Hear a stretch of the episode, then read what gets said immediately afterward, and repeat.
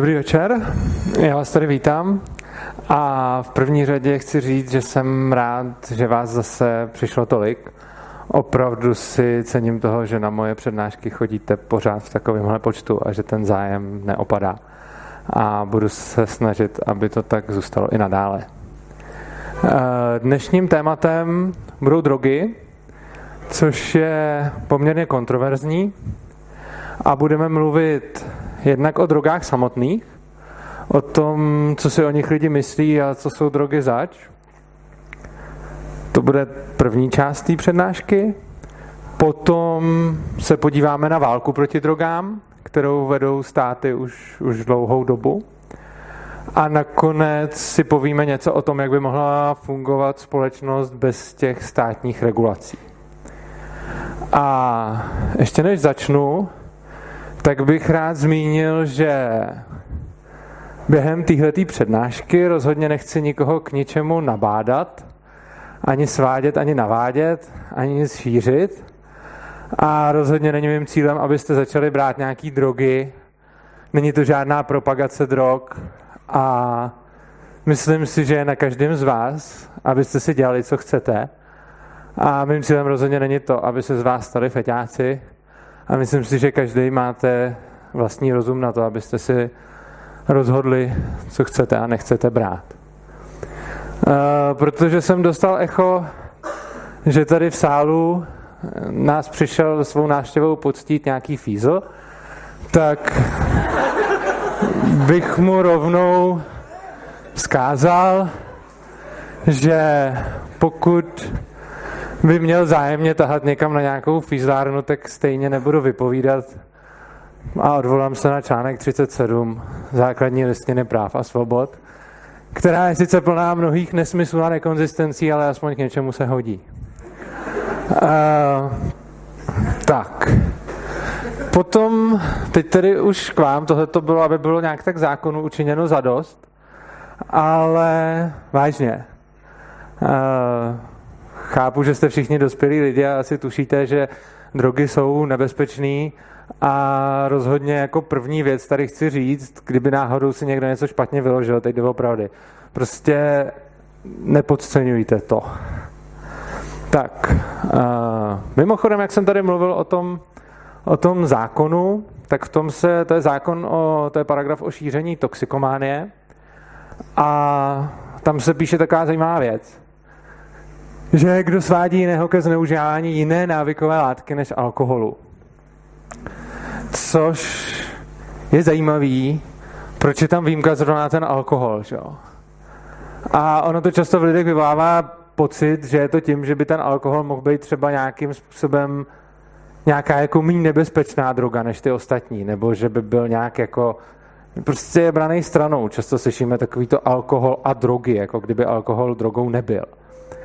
No, realita je taková, že žijeme, myslím si, že bohužel v demokracii a protože demokracie je vláda nějaký většiny, tak eh, se často stává, že většina tu menšinu prostě šikanuje a i když máme nějaký menšiny, které jsou demokracií chráněný, tak máme taky nějaký, které jsou demokracií dost zatracovaný a prostě zákaz alkoholu by ten stát prosadil asi těžko.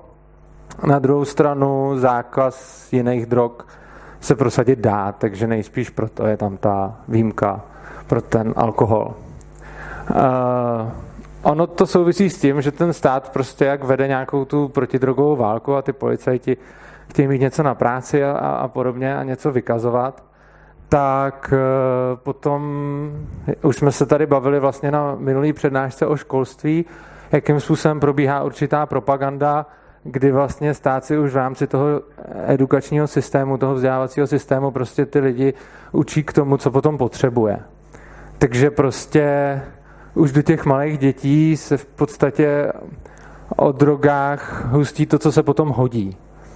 A z toho potom plyne takový většinový pohled společnosti, který v podstatě říká, že alkohol droga vlastně ani není, protože to tak lidi často neberou a i když někdo třeba přijme, že jako OK, tak je to teda droga, tak si to stejně nebere moc vážně.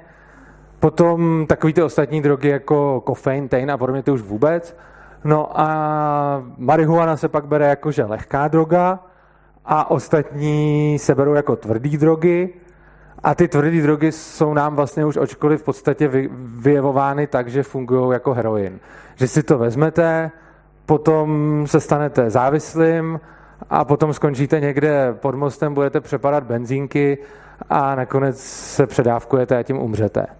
Ne, že by takhle některé drogy nefungovaly, ono fakt ano, ale zdaleka ne všechny. A to, že ty některý jiný tak nefungují, ještě neznamená, že nejsou nebezpeční. Oni jsou taky, ale trošku jinak. Takže teď bych se rád teda dostal k tomu, že takhle, jak, to, jak se to tak jako podává, ale ta realita je, je složitější. Drogy jsou různý a skýtají různý rizika. A já tady uvedu pár příkladů, v čem které drogy vlastně jsou nebezpečné a v čem naopak zase třeba ne. A těch parametrů je celá řada. Takže napřed můžeme mít třeba parametry, jak rychle se na té droze stanete závislým. Existují drogy, na kterých se závislost vytváří strašně rychle, což je třeba heroin a je to taky třeba ale nikotin, který je v cigaretách. A pak jsou drogy, na kterých se závislost vytváří prostě pomalu a to je například, já nevím, extáze nebo psilocybin v houbičkách a tak podobně. Další parametr, který můžeme sledovat, je, když už se teda stanete závislými, jak, jak velký problém máte. Tak zase, jsou prostě drogy, kde ta závislost se nějakým způsobem dá zvládnout samotná, že třeba ten člověk ani nemusí na nějaký léčení a prostě to přestane brát, i když to pro ně nějaký problém způsobuje, tak to nemusí být tak zlý. Typicky marihuana. S tím může člověk, když má dostatečnou vůli, tak jako i hodně lidí s tím dokáže prostě skončit. Eh, sami určitě znáte i případy, kdy lidi sami skončí třeba s kouřením, ale pak máte třeba na druhé straně jiný drogy, s kterými se přestává blbě a v podstatě, když už je někdo závislý, tak to sám bez pomoci prakticky nedokáže, což je například ten alkohol, pak taky ten heroin, o kterém jsem tady mluvil. A to jsou vlastně drogy, které vytváří často fyzickou závislost a je potom hodně těžký se s ní dostat.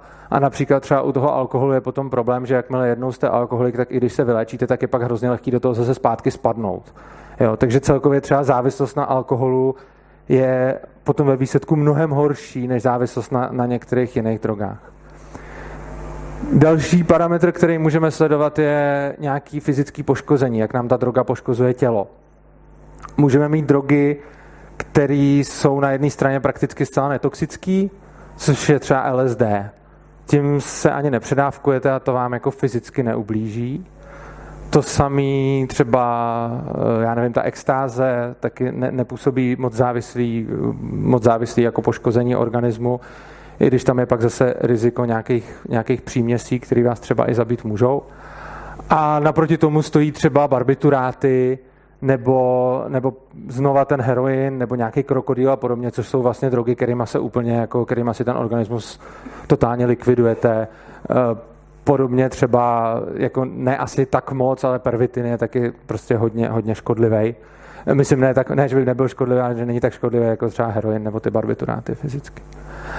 A potom existují, pak ale jsou ještě jako další věci a to je, jak je psychicky náročný tu drogu brát.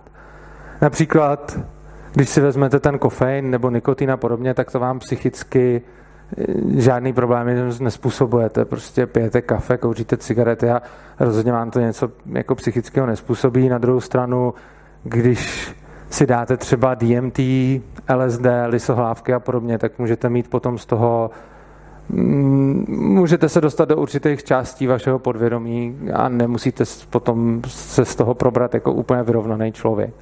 Takže v zásadě všechny ty drogy jako jsou s nimi spojeny nějaký rizika a ty rizika jsou naprosto různorodý.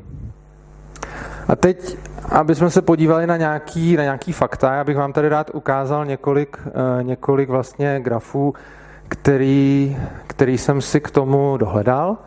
A první zajímavý obrázek je uh, na tomhle, na té uh, ose, na té svislé ose, je, jaký to má závislostní potenciál, prostě jak se na té droze snadno stanete závislým.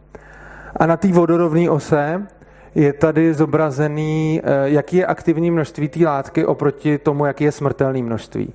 Čili vlastně čím víc jsou ty drogy vlevo, tím hůř se s nima předávkujete, čím víc jsou vpravo, tím líp se s nima předávkujete, čím víc jsou dole, tím hůř se na nich stáváte závislí a čím víc nahoře, tím líp. Tady vidíte nahoře ten heroin, třeba, kterým se dá strašně snadno předávko. Jo, ještě důležitý. Tahle ta dolní stupnice je logaritmická, ona není lineární, což znamená, že vidíte ty čáry, jsou tam vidět? Jo, takže to znamená, že vlastně jako třeba, kdyby to bylo lineární, tak, tak tady ten morfin, alkohol, heroin už jsou až někde tamhle, jako jo, že prostě je to zdrclý, ten, ten uh, graf. No, takže tady třeba můžete vidět, že ten heroin je nebezpečný po všech směrech, morfin, uh, kokain, že jo, Zajímavý, že třeba nikotin, tady vidíte, jak, jak krásně se na nikotinu vytváří závislost. Jo? To má prostě vysoký potenciál závislosti. I když třeba nepoškozuje zdaleka, tak jako některé jiné drogy. A tady zase vidíte alkohol, kterým se dá jako předávkovat. No a třeba tady máme kofein, kterým už se předávkujete hůř. Tam vlastně ta aktivní dávka je 1% z toho, který potřebujete na smrtelnou, takže reálně to znamená, že bych tady musel vypít třeba 100 Red Bullů, abych umřel. E, naopak, kdybych si dal heroin, tak stačí to přešvihnout tak šestkrát a umřu. No a tady na druhé straně máte třeba to LSD a psilocybin, který, no to tady má jednu tisícinu, ale ta jedna tisícina není ani jako ověřená, oni to podle mě jenom nechtějí dát na nulu, ale tím se předávkovat reálně jako nejde prostě. No, potom další zajímavý graf, eh, zase na tomhle tom je předávkování a tady eh, zkusili vypočítat jako poškození, jo, což je samozřejmě složitý to nějakým způsobem eh, jako kvantifikovat, ale nějakým způsobem to zkusili dát všechny ty rizika do jednoho grafu a na tomhle grafu mi přijde strašně zajímavý, že jako takže máme nahoře ten heroin, to ani ne, Eh, tady pod je jo, kokain. To je, eh, tady bych spíš typoval, že ten kokain bude, nejsem si tím jistý, ale řekl bych, že tohle to možná bude crack, jako crack kokain. Jo, že prostě to mi přijde docela, že je tady vysoko, ale nevím, teď si tím nejsem jistý. Každopádně to zajímavé je, že alkohol je tady, tabák je tady. Zatímco to jsou takový ty, jak nejsou skoro drogy, jo. Potom ta lehká droga tráva je jakože tady a nějaká extáze nebo LSD, tak ty jsou tady pod nima. Jo? Což je zajímavý, protože kolik najdete lidí, kteří vám řeknou, alkohol to je v pohodě, jako chodit chlastat je v klidu, tráva jako no ještě na hraně, ale jako budíš, no a kdo už si dá extázi nebo LSD, tak to už je vyvrhel prostě. Přitom je to, je to prostě nějakým způsobem trošku jinak minimálně, jako ačkoliv uzná, že tahle ta stupnice nemusí být úplně objektivní, tak ta, ta závislost ní docela je. No a poslední strašně zajímavý graf, který vám chci ukázat, je graf, ve kterém je zanesená nebezpečnost pro uživatele a nebezpečnost pro ostatní. E, je to na základě toho, kolik vlastně je, kolik vlastně je lidí, kteří mají nějaký jako problém, s kterým, který pak musí řešit, ať už je to zranění nebo, nebo psychický problém nebo cokoliv. Zajímavé je, že ten alkohol je tady na, nahoře, co se týče toho ubližování ostatním. Jo? Takže třeba alkohol způsobuje strašně moc jako škod jiným lidem, než tomu, kdo si ho vzal. Jo, pak tady ten heroin, ten víc poškozuje toho uživatele než ostatní. Pak je zajímavý třeba tady ten pervitin. Jo?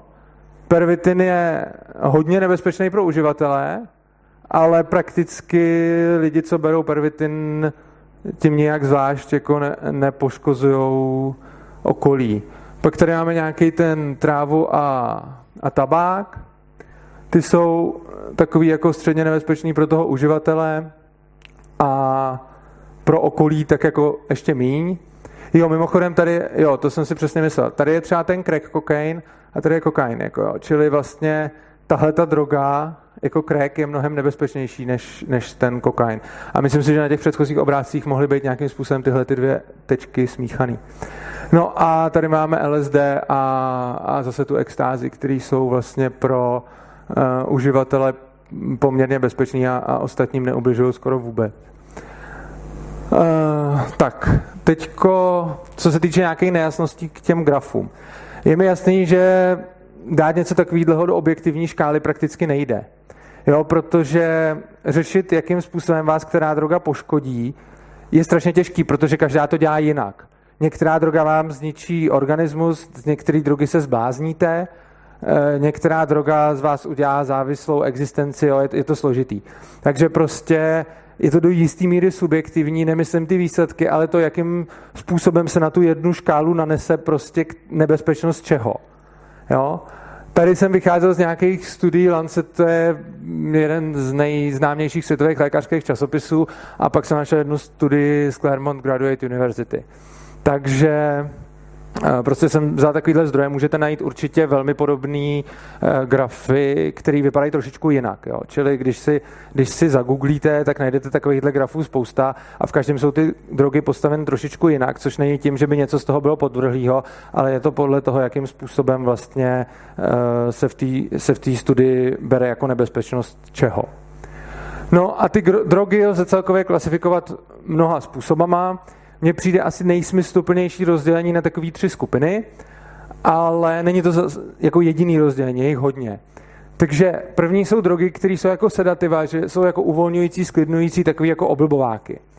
A tam patří jako hlavně takový ten morfin, heroin, pak tam patří taky alkohol. I když s alkoholem lidi chodí často jako kalit a jsou tam aktivní, tak ve skutečnosti ta droga vás spíš jako zpomalí reakce vám otupuje a když byste si dali ten alkohol někdy doma, tak nebudete mít chuť zrovna skákat, ale spíš jako si sednete a usnete, že jo? to je přesně ten vliv. Eh, barbituráty a podobně, podobně vlastně ta marihuana. Eh, tyhle ty drogy, neříkám všechny tyhle, ale obecně vlastností těch sedativ je, že se na nich typicky vytváří silná fyzická závislost. Jo, na té trávě třeba tak úplně ne, ale třeba ten heroin, morfin, alkohol, barbituráty, to všechno vytváří silnou fyzickou závislost. Potom další druh drog, to jsou v podstatě jako opačný, jsou nějaký stimulanty a ty vás jako naopak posílí, povzbudí a dělají vlastně eh, víceméně opak eh, těch, co byli předtím.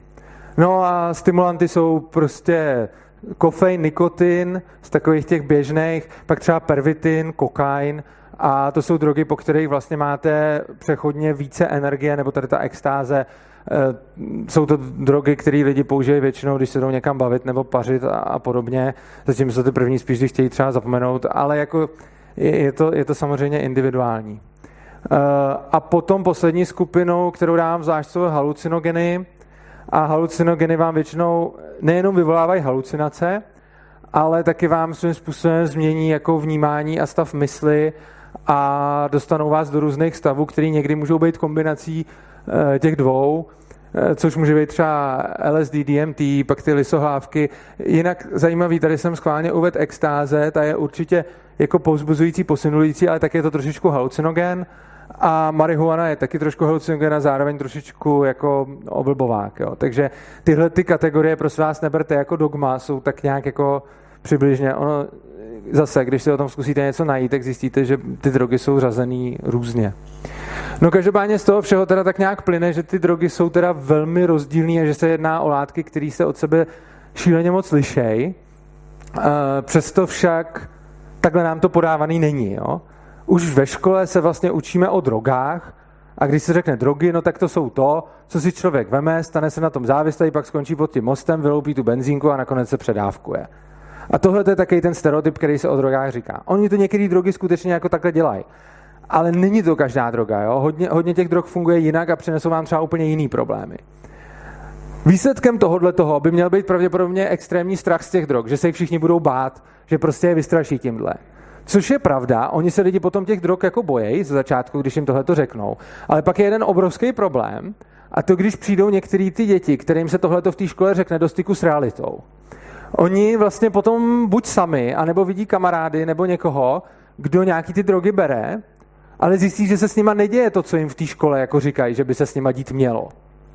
Jo, a teď jako třeba vidíte, že oni vám ve škole řeknou, kdo to bere, tak ten je úplně prostě zkrachovalý a oni potom v reálném světě potkávají lidi a zjišťují, že jim jako lhali, že to tak není, že prostě jsou nějaký drogy, který ten člověk bere a ty problémy se na něm projevují úplně jinak. A strašně častý potom je, že ten člověk jde z extrému do extrému a z toho, jak se napřed bojí, tak potom úplně ztratí ten respekt a začne blbnout. A nevěří vůbec už tomu, co mu řekli. A to je docela problém, protože některé ty drogy skutečně fungují tím způsobem, tím hrozným, který, který jako byl popisovaný. No a co s tím? No tak nejlepší samozřejmě řešení je pravdivě ty děti informovat o tom, co jsou drogy zač, nelhat jim a nevyučovat proti drogám, nedělat protidrogové kampaně, ale výuku prostě o drogách, kdy skutečně těm dětem se řekne, co která droga má za problém, co která droga může způsobit. Jo, takže prostě jasně řekne se, OK, jsou nějaký ty drogy, které si šlehnete, stanete se závislými a skončíte a to je například ten heroin, pak podobně i může občas fungovat pervitin a, a tak jako OK, a pak se řekne dobrý, a pak jsou další drogy, které zase dělají jiné věci. Takže například, když budete hulit, tak to není jako tak úplně, jak se občas říká, most k tvrdým drogám a podobně, ale hlavně jde o to, že postupem času budete blbnout a nebudete si to ani uvědomovat a vlastně bude trvat třeba rok nebo dva, než si vůbec všimnete nějakého rozdílu. Což je taky důležitý říct, protože v momentě, kdy řeknete, vezmete si to jednou a hned se vám to podělá, no, tak ten člověk si to pak vezme jednou, zjistí, že ne a tím z toho úplně ztratí respekt z té drogy. Takže určitě by bylo vhodné říct prostě, OK, jsou nějaké drogy, které jsou taky nebezpečné, ale až, až po dlouhém čase. Jo, a pak prostě učit o tom, že já nevím, máte extázi, OK, tak na té se asi nestanete moc závislí a pokud je to čistá extáze, tak vám toho asi ani zdravotně moc neudělá, ale například můžete být dehydratovaný a je třeba přitom pít a hlavně tam může být přimíchaný do těch tabletek jakýkoliv svinstvo, takže nakonec se můžete klidně něčím otrávit, co ani nebyla extáze. Jo? A prostě myslím si, že dávat takovýhle informace dává mnohem větší smysl než to strašení, který probíhá teď. No a já bych se chtěl zeptat, jestli si někdo z vás myslí, že ta výuka, jak probíhá v těch školách, eh, skutečně je nějakým způsobem nestraná, objektivní a že nám dávají informace bez toho, aniž by nás manipulovali, nebo jestli nesouhlasíte s tím, co jsem vám tady říkal. Já bych vás teď poprosil, jenom vezmu tak jeden, dva dotazy, kdo má mikrofon, může mluvit a jenom k tomuhle tomu, na co jsem se tady ptám. Je někdo, kdo by chtěl oponovat?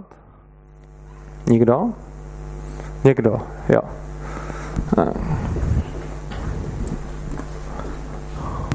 Já jsem v tomhle to možná byl jako úplná výjimka, ale mně přijde, že ve škole nám říkali přesně tohle, to jste říkal právě teď konc. A to jsem tam chodil před pěti lety tím pádem. OK, tak možná se něco změnilo. Mně říkali ve škole přesně to, co mě říkali ve škole přesně to, co jsem, to, co jsem tady jako, to, co jsem tady popisoval. E, tak by mě zajímalo, kdo zažil ve škole nějaký pravdivý info... Takhle, ať zvedne ruku ten, koho informovali nějak tak normálně a pravdivě. Jo, tak taková desetinka, no.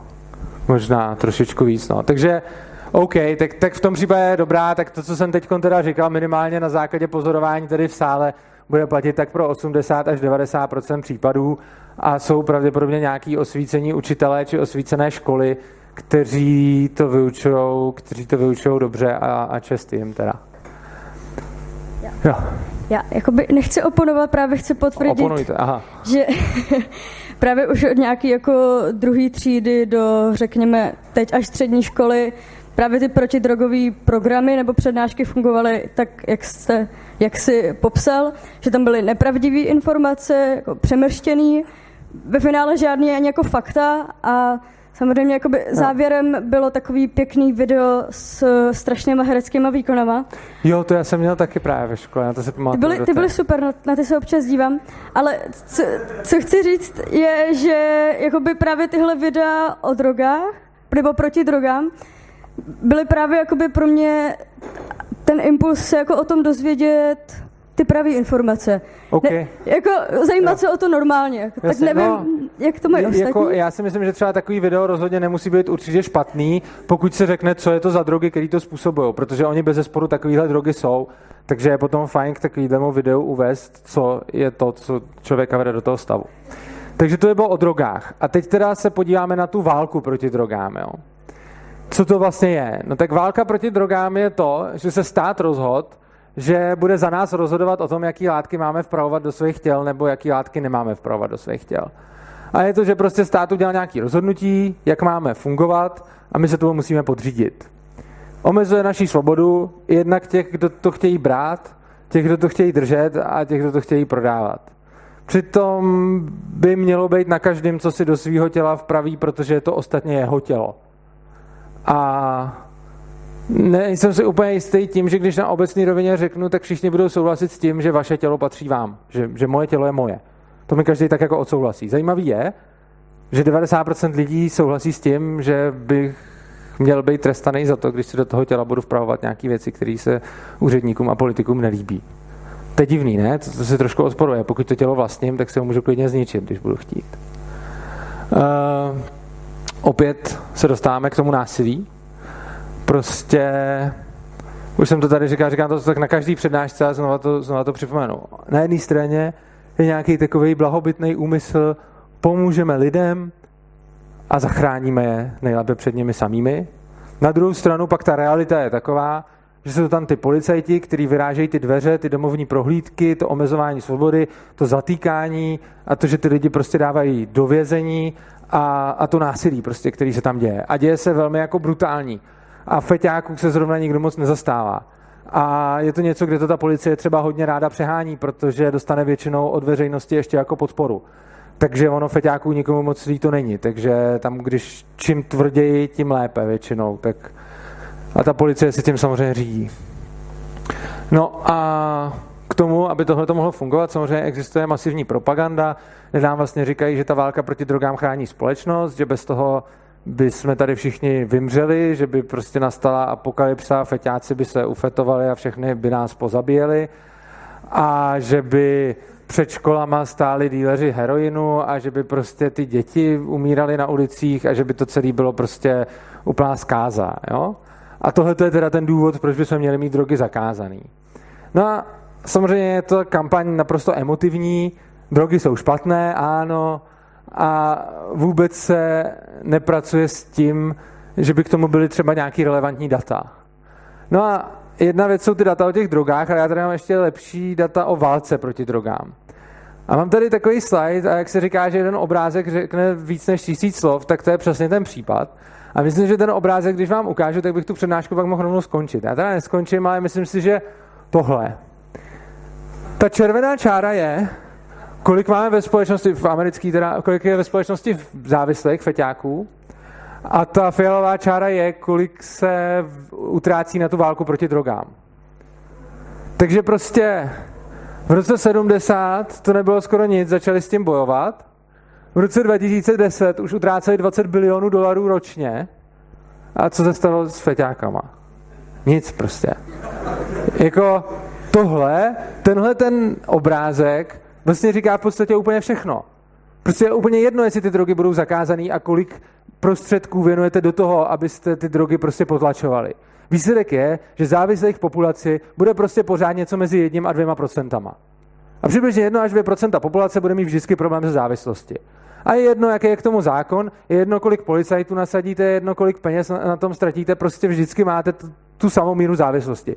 Pravděpodobně proto, že ty lidi prostě závislí nějakým způsobem k tomu, pardon, nějakým způsobem k tomu jako směřujou a mají to nějak asi v hlavě nebo, nebo něco, prostě, že, že do toho spadnou, nebo mají nějaký problém a podobně. Ale ono je úplně jedno, prostě, jestli zakážete ty drogy nebo ne, protože t- ta realita bude vždycky takováhle a oni, když, budou mít, když nebudou mít tak dobrý přístup třeba k heroinu nebo k pervitinu, tak OK, ale tak oni se stanou alkoholikama, no. A když jim zakážeme alkohol, tak budou někam číchat ředidlo. Prostě výsledek je ten, že bez ohledu na to, kolik do toho ten stát dá a jak moc se snaží to potlačovat, tak těch závislých je furt stejně. No a já teda tady tu přednášku neskončím, i když si myslím, že to je tak ultimátní argument, že prostě už není co dál, ale podíváme se na to, jakým způsobem ta válka proti drogám vlastně začala.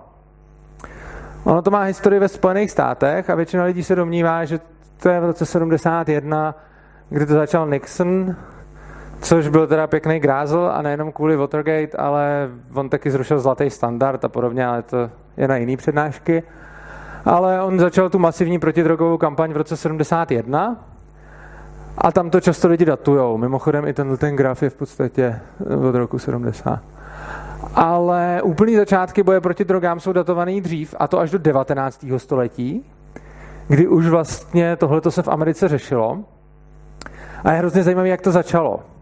Dneska je to velmi politicky nekorektní, ale začalo to velmi rasistickým způsobem, protože američani měli nějakou oblíbenou drogu, alkohol, a byli tam jiný národy, nebo jiný lidi jiných národností přestěhovaný v Americe, který měli zase jiný oblíbený drogy. Třeba Číňani opium, nebo Mexičani koku, kokain.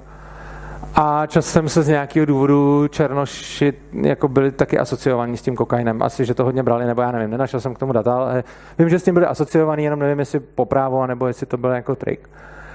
Každopádně tehdy ještě nebylo politicky nekorektní říkat rasistické věci a mohli si to dovolit i politici, což je dobře z toho důvodu, že se můžeme podívat na to, co tehdy říkali a co si skutečně mysleli a co se třeba později skrývá za něco jiného. A oni existují prostě různý projevy, které se dají dohledat a tam se ty politici přímo vyjadřují, prostě, že musíme zlikvidovat ty Číňaně, Číňaně v naší zemi, který sem vozí to svoje opium a ve výsledku potom se dá vidět i čistokrevný američan v opiovém doupěti a nejhorší na tom nebylo až tak to opium, ale nejhorší na tom bylo to, že ten úžasný američan si nešel zachlastat do baru, ale šel s těma nižšíma rasama eh, si dát někam opium. Šo? A tímhle tím vlastně začala tuhle, tuhle tu rétoriku používali ty senátoři, kteří se snažili ty drogy zakazovat na začátku v Americe, pořád mluvíme o tom 19. století. Jako. A následně tam byly ještě další zájmy, které nejsou už tak přímo prokazatelné, protože tohle to na sebe ty politici přímo řekli. A to, je, to byly hlavně důvody pro zakazování marihuany, eh, protože někdy na přelomu 19. a 20. století eh, se vyvinula technologie, díky který šlo z konopí udělat dobrým způsobem látky a papír a bylo to hrozně levný.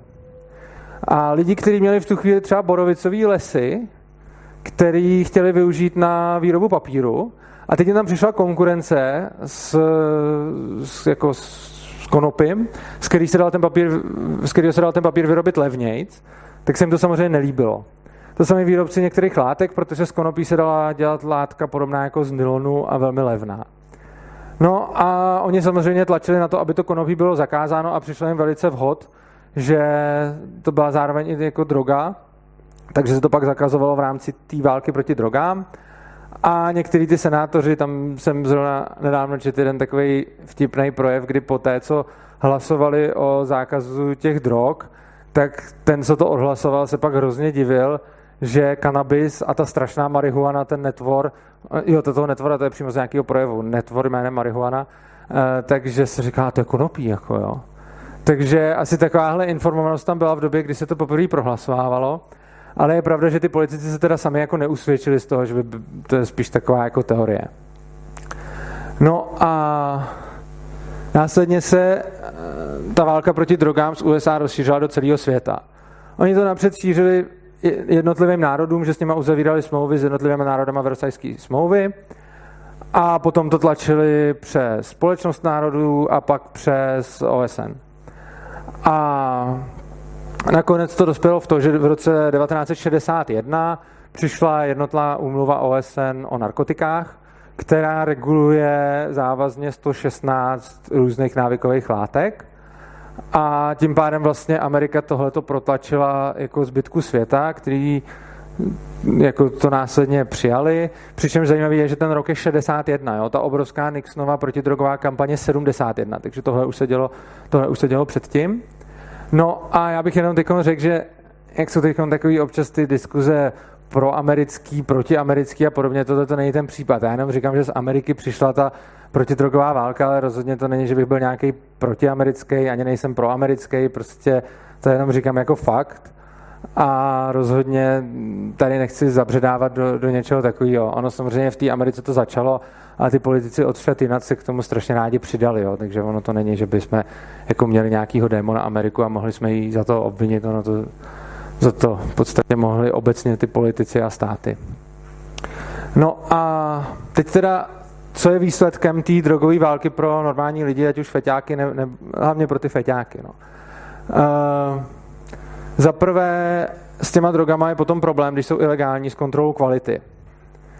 On vám v momentě, když jsou nějaké látky legální, tak samozřejmě existují způsoby, jak kontrolovat, že si kupujete to, co si fakt máte kupovat. A můžou na to být různé certifikace a podobně. Navíc, když si koupíte něco, co jste si koupit nechtěli a ukáže se to, tak to můžete celkem v pohodě zveřejnit a tím pádem té firmě, která vám to prodala, třeba odstrašit zákazníky a tak dále. Což ale v momentě, kdy jsou ty drogy v ilegalitě, tak v podstatě nemůžete. Takže v momentě, kdy si koupíte nějakou špatnou drogu a on vám do toho někdo přimíchá nějakou omítku a podobně, tak uh, máte smůlu a jsou s tím samozřejmě spojený obrovský zdravotní rizika. Ono taky v momentě, kdy jsou ty látky takhle předražený, tak to, tak to ty výrobce k tomu hrozně svádí, že, jo? že prostě si kupují vždycky nějakou tu drogu, naředí s něčím, prodají dál, tam ji zase někdo naředí, no a potom, když se to takhle naředí x tak je to velmi prostě problematický pro ty koncový zákazníky. No, další problém je, že ta válka proti drogám zvyšuje vlastně ceny těch drog. Protože s distribucí a výrobou drog je spojený, jsou spojený náklady. Náklady s tím, že vás někdo může zavřít. Náklady s tím, že po vás jdou policajty. Náklady s tím, že to musíte tajit. Takže ve výsledku současně se ceny drog pohybují řádově výše, než by se pohybovaly, kdyby bylo možné je normálně vyrábět jako průmyslově. Může to být klidně třeba dvouřádový rozdíl, někde minimálně řádový a tak. Takže prostě tímhle způsobem se potom děje opět více důsledků. Jeden ten, že některé drogy jsou takový, že člověk bere a oni ho sice třeba časem zabijou, ale za relativně dlouhou dobu, pokud je bere v nějaký čistý podobě a nějak rozumně. Takže ten člověk by mohl žít, já nevím, klidně ještě od té doby, co začne brát 10, 20, 30 let nějakého semikvalitního života, za předpokladu, že by si ty drogy mohl nakupovat, nakupovat za nějakou normální cenu. Jenže tím, jak je ta cena přemrštěná, tak se vlastně život toho feťáka se cvrkává jenom na to, aby si prostě mohl sehnat další dávku. A potom začne, potom musí všechno rozprodat, rozpadnou se mu vztahy, rozpadne se mu rodina, e, začne kvůli tomu krást, začne páchat další kriminalitu a toho člověka vlastně nezničila ta droga, toho člověka zničila ta obrovská cena té drogy. Ona by ho ta droga taky zničila časem asi. Ale prostě tím, že se ta, že se ta cena takhle navýší, tak ty lidi s tím pak mají obrovský problém. A samozřejmě potom se tím ta závislost ještě prohlubuje. Jo? Když máte toho feťáka, který celkem je jinak finančně v pohodě, protože si ty drogy může kupovat vlastně za drobný, tak má problém s tou drogou. Jenom s tou drogou.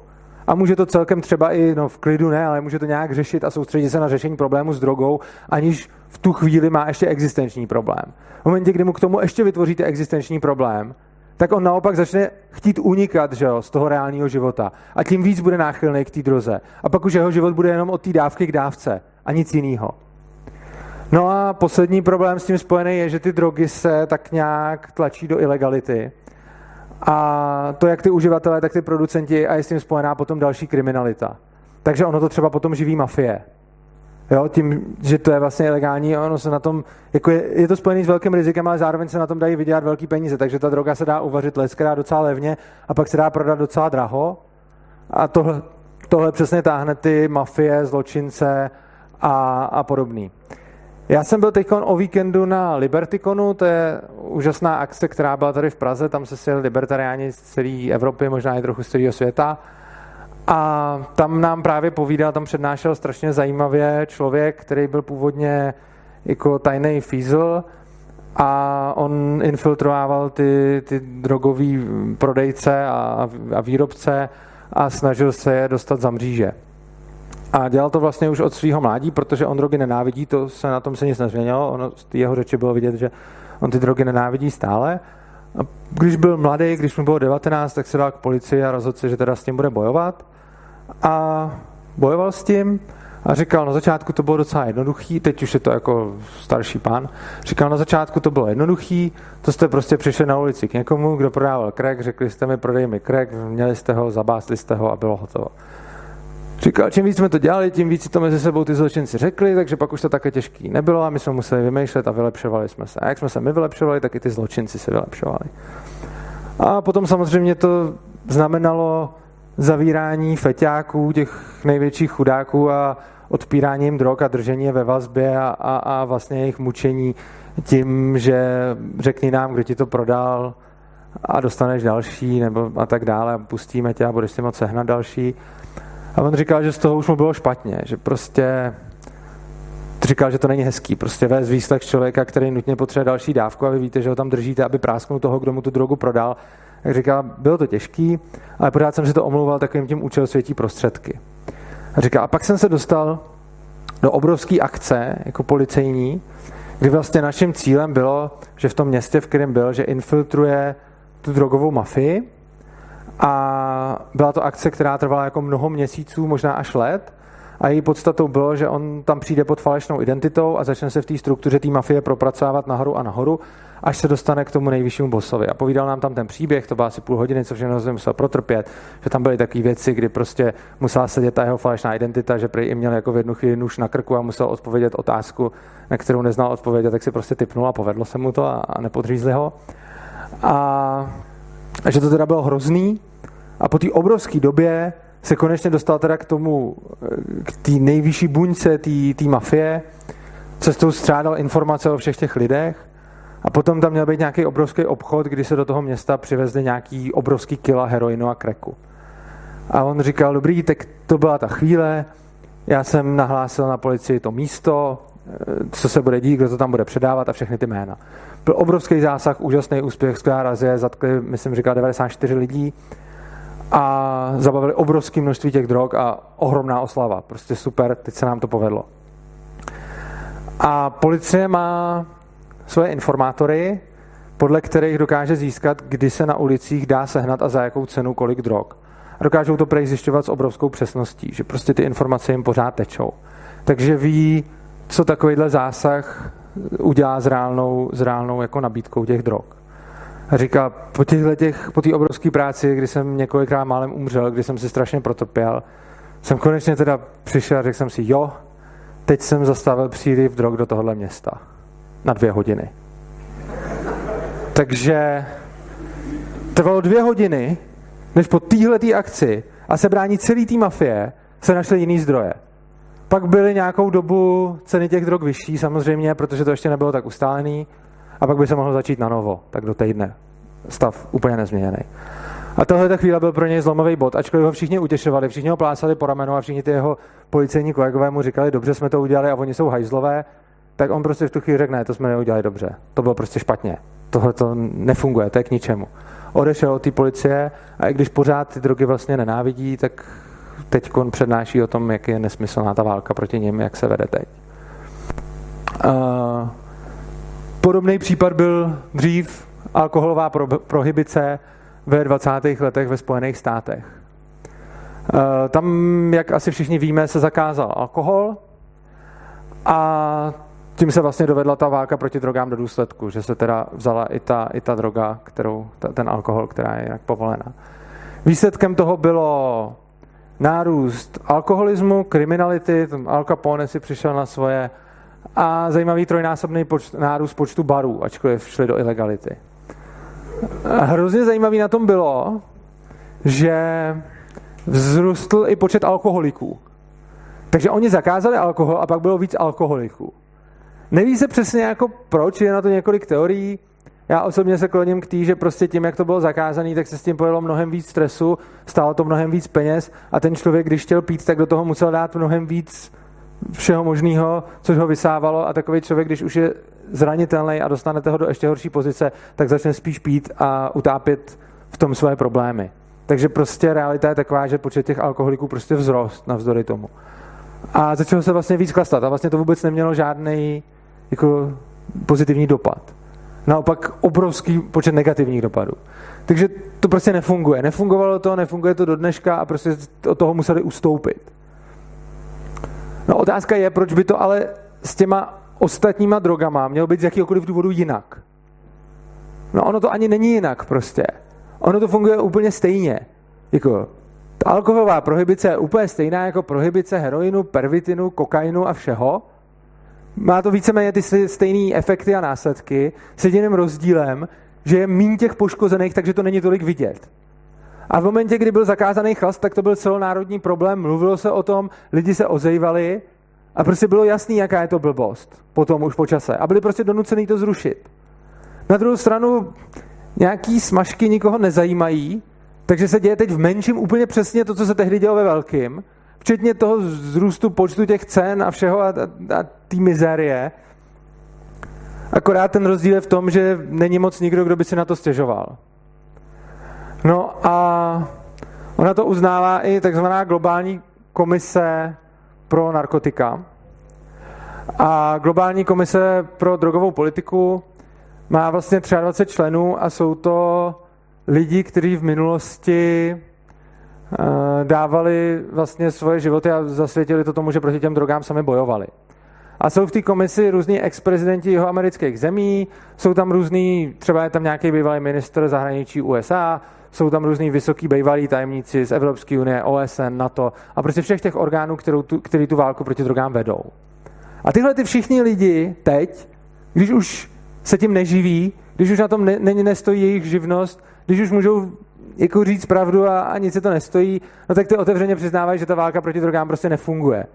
Jo, můžete si je najít, jsou to, jsou to tyhle ty lidi, tam je nějaký, já nevím, Kofi Anana, tak a prostě tyhle ty lidi říkají, globální válka proti drogám selhala s devastujícími důsledky pro jednotlivce a společnosti po celém světě. A tyhle ty lidi volají po zastavení války proti drogám. Samozřejmě nemají už takovou publicitu a popularitu jako ty, kteří teď proti, tý, proti těm drogám chtějí nadále bojovat. No a tím bych se dostal vlastně k dalším, dalšímu, jako dalším otázkám. Jestli si myslíte, že ta válka proti drogám funguje, i navzdory tomu, co jsem řekl, a nebo jestli si myslíte, že by mohla fungovat, kdyby se dělalo něco trošku jinak. A pokud teda ne, tak proč by měly být ty drogy ilegální, když vlastně eh, se nedá, vymá- se nedá zajistit, aby nebyly? No, ono tady trochu zaznělo, ale já si myslím, že jedním důsledkem z té války proti drogám je právě to, že my tady řešíme, jak jako funguje extáze, jak funguje to LSD, ale to, co si jako člověk může koupit na té ulici, vůbec už jako extáze není. Protože když třeba člověk ochutná to, tady ty věci v Holandsku nebo tady, tak je to úplně diametrální naprostý rozdíl. To je právě problém, že ta válka naopak vede k tomu, že o to jsou ty drogy, jak nejsou regulované, jak jsou, mají špatnou kvalitu. No jasně, to, o to jsem mluvil, to je to snižování té kvality.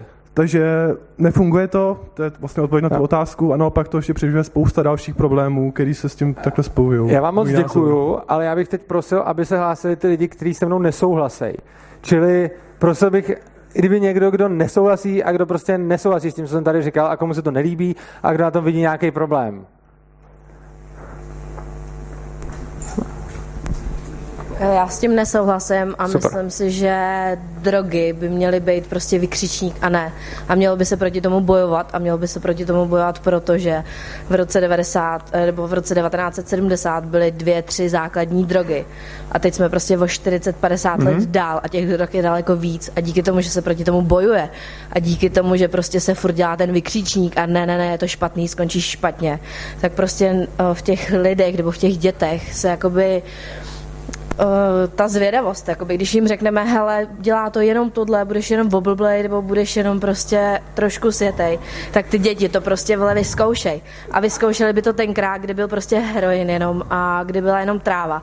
A v dnešní době je těch drog tolik, že si myslím, že ta válka proti tomu a že se furt mluví o tom, že nedělejte to, nedělejte to, nedělejte to a že se prostě pro, eh, proti tomu bojuje, je díky tomu, že těch drog už je takový množství, a jsou tak dostupný, že si myslím, že by se proti tomu bojovat mělo. Já si, a si děkuji za názor, a jestli ale... To, ne, počkej, a jestli to nemá cenu, tak si myslím, že to má cenu, protože i kdyby to jedno dítě z toho, z toho milionu, díky tomu, že se proti tomu bojuje, nezačalo fetovat, tak to je pro mě úspěch. Já ti potom odpovím na víc věcí, co jsi říkal, ale chtěl bych, jak vysvětlíš tohle. Jak to vysvětlím? Myslím si, že v té době, kdy to začalo, kdy začal ten graf, tak těch drog bylo třeba pět, šest, šest druhů. A v dnešní době je těch drog tolik a jsou tak dostupný, že díky tomu, že se proti tomu bojuje a díky tomu, že těch lidí vlastně ta to vysoký procento těch lidí, co proti tomu bojují, je proto, že těch drog je tolik. Jinými slovy, tohle to je náhoda. Že vlastně... Ne, myslím si, že díky tomu, že se proti tomu bojuje, jo, tak je to pořád. Ale je náhoda, že tohle se drží vlastně pořád stejně, zatímco tohle šlo nějak tak. Já věřím a... tomu, že díky tomu, že tam to nějak tak, to, co se zvedá, drží to, že to je pořád jedno. A nepřišlo by ti, že v takovém případě ta červená čára by tady měla třeba nějaký jako, tady když to zůstane třeba nějakýhle výchylku, nebo tady, že by to Já věřím tomu, že ne. A pff, dobře, no, tak může to být zajímavá náhoda. A teď, eh, teď prosím tě důležitá věc, ty jsi zmiňovala hodně drog. No, proč je hodně drog? Proč vzniknul pervitin, že jo? Protože někdo byl chytrý, někdo chtěl udělat z levných ha? věcí nějaký hallucinogen, který prostě udělal. A byl no, nějaký počkej, chytrý frajer, který pervitin prostě vznikl... uvařit. Ano, za prvé, protože věděl, že si na to může hodně vydělat, což je daný tím, že cena těch drog je astronomická. Za druhé, lidi chtěli Podle kokain. Díky bohu za to, že Lidi ta cena chtěli astronomická kokain. je. Lidi chtěli kokain a ten byl strašně drahý. A někdo nedostup- přišel- A nedostupnej, že jo, ve spoustě Ano, zemí. přesně tak. A byl nedostupný. A tím, jak byl nedostupný, tak to motivovalo lidi. Normální trh, nabídka, poptávka. K výrobě, K výrobě pervitinu, no přesně tak. Čili tím, že začala ta válka proti drogám, tím, že začala ta válka proti drogám, začaly vznikat ty další drogy, protože kdyby byl kokain dostupný a levný, tak nikdo nemá moc důvod vyrábět pervitin. Příklad z, nov, z nový doby. Krokodýl, znáš drogu krokodýl v Rusku? No, to se o tom mluví teď. Výborně. Droga krokodýl je proto, že ty feťáci neměli na heroin, že jo? A je to prostě o tom, že když je to prostě o tom, že když jim zakážete heroin a ten je strašně drahý a nedostupný, tak někdo přijde a umíchá něco z benzínu, fosforu a takových sraček a pak si to ty lidi píchají do žil a padá jim maso z těla. Jako. A to, to je prostě důsledek boje proti drogám. Za předpokladu, že by ty lidi měli dostupný levný heroin, což mimochodem byl. Jo, on to byl normální lék proti kašli a, a heroin byl ještě na začátku 20. století úplně volně prodejná substance, která byla strašně levná. Jo. A, a stejně se nestalo to, že by ty lidi začali úplně strašně... Zase, 1-2% lidí s tím měli problém. A jako chceš mi říct, že ty prostě říkáš, že kdyby se proti tomu nebojovalo a bylo to otevřený jako Přesně. alkohol, že ty lidi nefetujou? Eh, Myslím si, že kdyby to bylo otevřené jako alkohol, tak bude stejný počet eh, závislých, jenom se pravděpodobně změní to, na jakých drogách ty závislí jsou. To se jako mění. Čili prostě ono se stává, že když se, když se udělá jako velká akce, nebo když je z nějakého důvodu nedostupná nějaká droga, tak ty lidi potom eh, se stávají závislí na jiných drogách, které dostupné jsou. Čili prostě je to pořád o tom, že 1 až 2% populace eh, si vyhledává závislosti a závislých být, no nechci říct úplně chce, ale prostě nějakým mě způsobem jako, mě k by tomu hrozně zajímal tíhnou. tvůj názor, No, ne to, teď co je říkám. analytický. Jako. Lidi, já říkám svůj názor. To, co já si myslím, je, že když by teďkon se všechny drogy zlegalizovaly, tak prostě teď tady ubyde procento alkoholiků a, a přibyde procento třeba nějakých smažek. Jako. Ale ten součet těch lidí, kteří s tím budou mít problém, bude pořád stejný, protože on, kam až data sahají, pořád byl pořád stejný. A je zajímavý, že on je hrozně podobný i v různých jako zemích, jo? že prostě v zásadě bez ohledu na to, jakou tam máš tu drogovou politiku, jestli je to uvolněný nebo ne, tak těch, tak těch lidí, kteří jsou závislí, je prostě pořád 1 až 2 No, to jsme trošku, jo, kde jsme? Já, Jeden dotaz tady, jo? Jo, tak ještě jeden dotaz vezmeme, já jsem mezi tím na listu správných slide. A můžete se ptát už mezi tím. Hele, já tak přemýšlím, když se vlastně po revoluci jako zvýšila dostupnost těch drog, Aha. tak s tím, že jo, narostla i ta konzumace. Takže jako represe tam byla, já to, já to nehájím, jako že to tak je, jo, Jo. ale jsou, jsou tam jako i takovýhle se závislosti na druhou stranu. Nebo jak se díváš na nějaký jakoby země, kde prostě ty, některé drogy byly legální a vlastně potom proč jako ty země přistoupily k tomuto uh, jako zakázat, uh, jestli bereš nějaký ty důvody, které tam proto byly jako legitimní. Eh, V zásadě Jo, ne, já o tom budu ještě dál mluvit, o tomhle ale jinak eh, myslím si, že to, co se tou represí docílí, je, eh, že se lidi přelejou uživatele z jedné drogy, se z nich stanou uživatele jiné drogy. Což znamená, že když se nějaký ty drogy povolejí, tak ty uživatelé těch ostatních drog se prostě rozloží spíš mezi ty povolené, než mezi zakázaný. Ale ten celkový počet lidí, který s tím má... Pro... Jako on teď, každý se může stát alkoholikem a každý může jít někam čuchat ředidlo. To nikomu ne- nezabráníte, jako. Jenom prostě to, ty lidi nedělají, protože je to prostě hodně blbý nápad. Jo, prostě jako nikdo nechce být alkoholik a někteří teda jsou a skoro nikdo nechce čuchat ředidlo, někdo k tomu sklouzne, ale prostě kdokoliv z vás může doma jít, otevřít si to ředidlo a načuchat si. Neuděláte to. Prostě ne, no. Uh, a teď teda se dostaneme k tomu jednak odpovědi na některé ty otázky a jednak nastíním nějaký teda to řešení. Tak řešení úplná dekriminalizace všech drog. Prostě samozřejmě, jak říkala Jana v tom svém dotazu, ano, informovat, varovat určitě. A co se týče nějaký informační války proti drogám ve smyslu pro informování populace, co je to skutečně zač, samozřejmě. Ale co se týče těch represí, tak ty prostě nemají žádný efekt. Důvodem pro to je jednak to, že je prostě bez ohledu na nějaký efekty jednoduše nemorální eh, lidem bránit v tom, aby si nakládali se svýma tělama, jak chtějí. Prostě já, když si řeknu, že se teď půjdu ufetovat, tak s proměnutím vám do toho nic není. Jako. Ano, je to hodně blbý nápad, já to neudělám, a kdybych se rozhodl, tak je to moje tělo. Potom další důvod je, že ty zákazy prostě nefungují. Jo, prostě zakážete drogy, nefunguje to, nepomůže to ničemu ve výsledku. A potom je tady ještě jeden takový utilitaristický pohled. Ty drogy samozřejmě mají nějaký jako užitek, co těm lidem přinášejí a něco, co je jako špatného. Teď proč ty lidi teda ty drogy berou? To je samozřejmě různý, případ od případu. Některý lidi berou drogy jako únik, to jsou často takový ty sedativa, že chtějí uniknout od reality, některý lidi berou drogy na utišení bolesti, Některý lidi berou drogy na to, aby pařili na party, některý lidi můžou brát drogy pro to, aby si třeba vyvolávali nějaké emoce, to jsou hlavně ty halucinogeny, nebo nějak poznávali sami sebe. To všechno pro ty lidi může mít nějaký dopad, může to pro ně být různě dobrý. A pak samozřejmě ty drogy mají různé negativní stránky a ty můžou být pro ty lidi různě špatný. Protože každý má jiný potenciál k tomu stát se závislým. Jo, znáte to sami třeba na lidech ohledně kouření. Některý lidi kouře a závislí se na tom stanou až za strašně dlouhou dobu a dokážou s tím celkem přestat a některý lidi začnou kouřit a pro následuje to celý život. No a prostě neexistuje žádný úředník ani žádný zákonodárce, který by dokázal říct, jako prostě co je pro nás všechny dobrý. Proč? No protože je to individuální. Jako jsou lidi, pro který jsou některé drogy katastrofa a jsou jiní lidi, pro který ty samé drogy nemusí být tak zlý. A jo, a zase, zase naopak, a jsou lidi, kterým některé drogy něco můžou přinést. Prostě v momentě, kdy máte někoho, kdo je strašně emocionální a na pokraji nějaký schizofrenie a podobně a začne si do toho dávat byť jenom trávu nebo dokonce potom nějaký LSD, DMT a podobně, tak ten člověk pravděpodobně úplně odletí pryč a, a propadne se do těch svých problémů. Na druhou stranu, když máte člověka, který třeba není vůbec emocionální a chce aspoň porozumět lidem, co, co cítí za emoce a dá si nějakou takovouhle drogu, tak ho to může i obohatit. Opět upozorňuji pro pana Fízla v sále, nikoho nenabádám k tomu, aby to dělal. Uh, tak. Potom samozřejmě je velký argument dětma.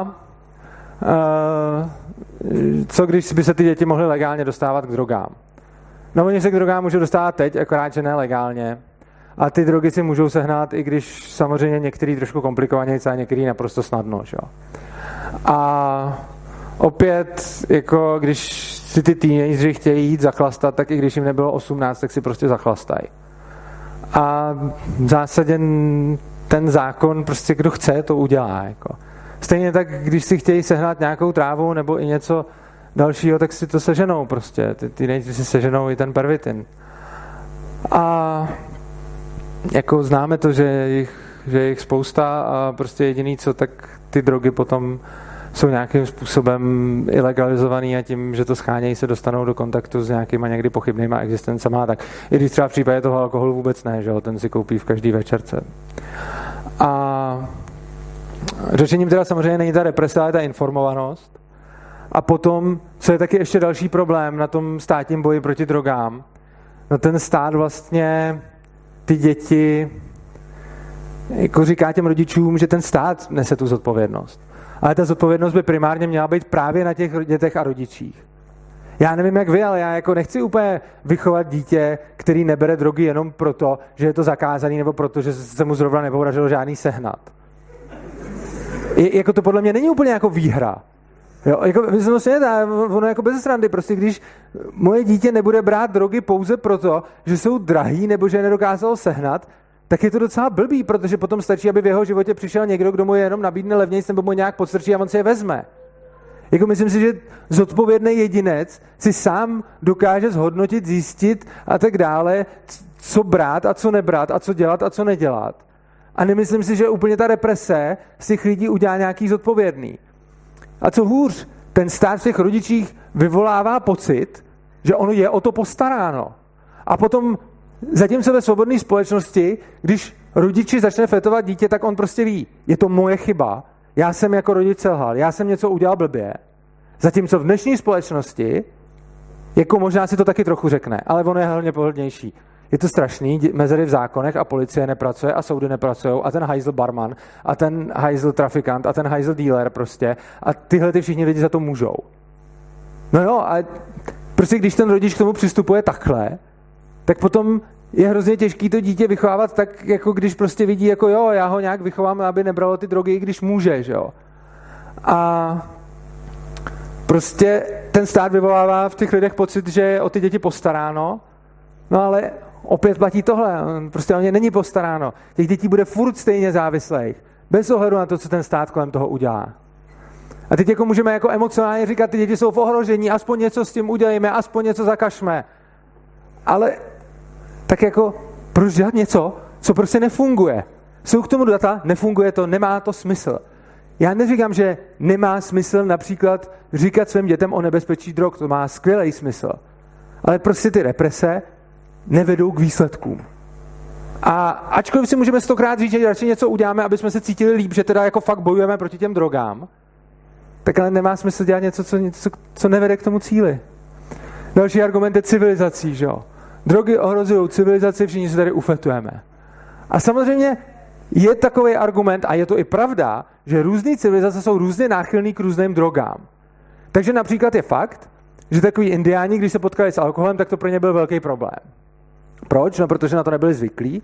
A když je ta civilizace zvyklá na nějakou tu drogu, jako třeba naše civilizace na ten alkohol, tak ty lidi, kteří by tím byli zranitelní, neměli takovou možnost se rozmnožit, protože umřeli na cirhózy a podobně dřív, než porodili děti. A za ty stovky let se stalo to, že vlastně ty s, tím náchyl, ty s těma genama, který jsou vlastně na ten alkohol náchylnější, tak se tolik nerozmnožovali a přežili spíš ty, který ten alkohol vydrží. Což znamená, že se vlastně v té civilizaci vybudovala jakási odolnost vůči té droze. Což třeba ty indiáni neměli a byl to pro ně problém.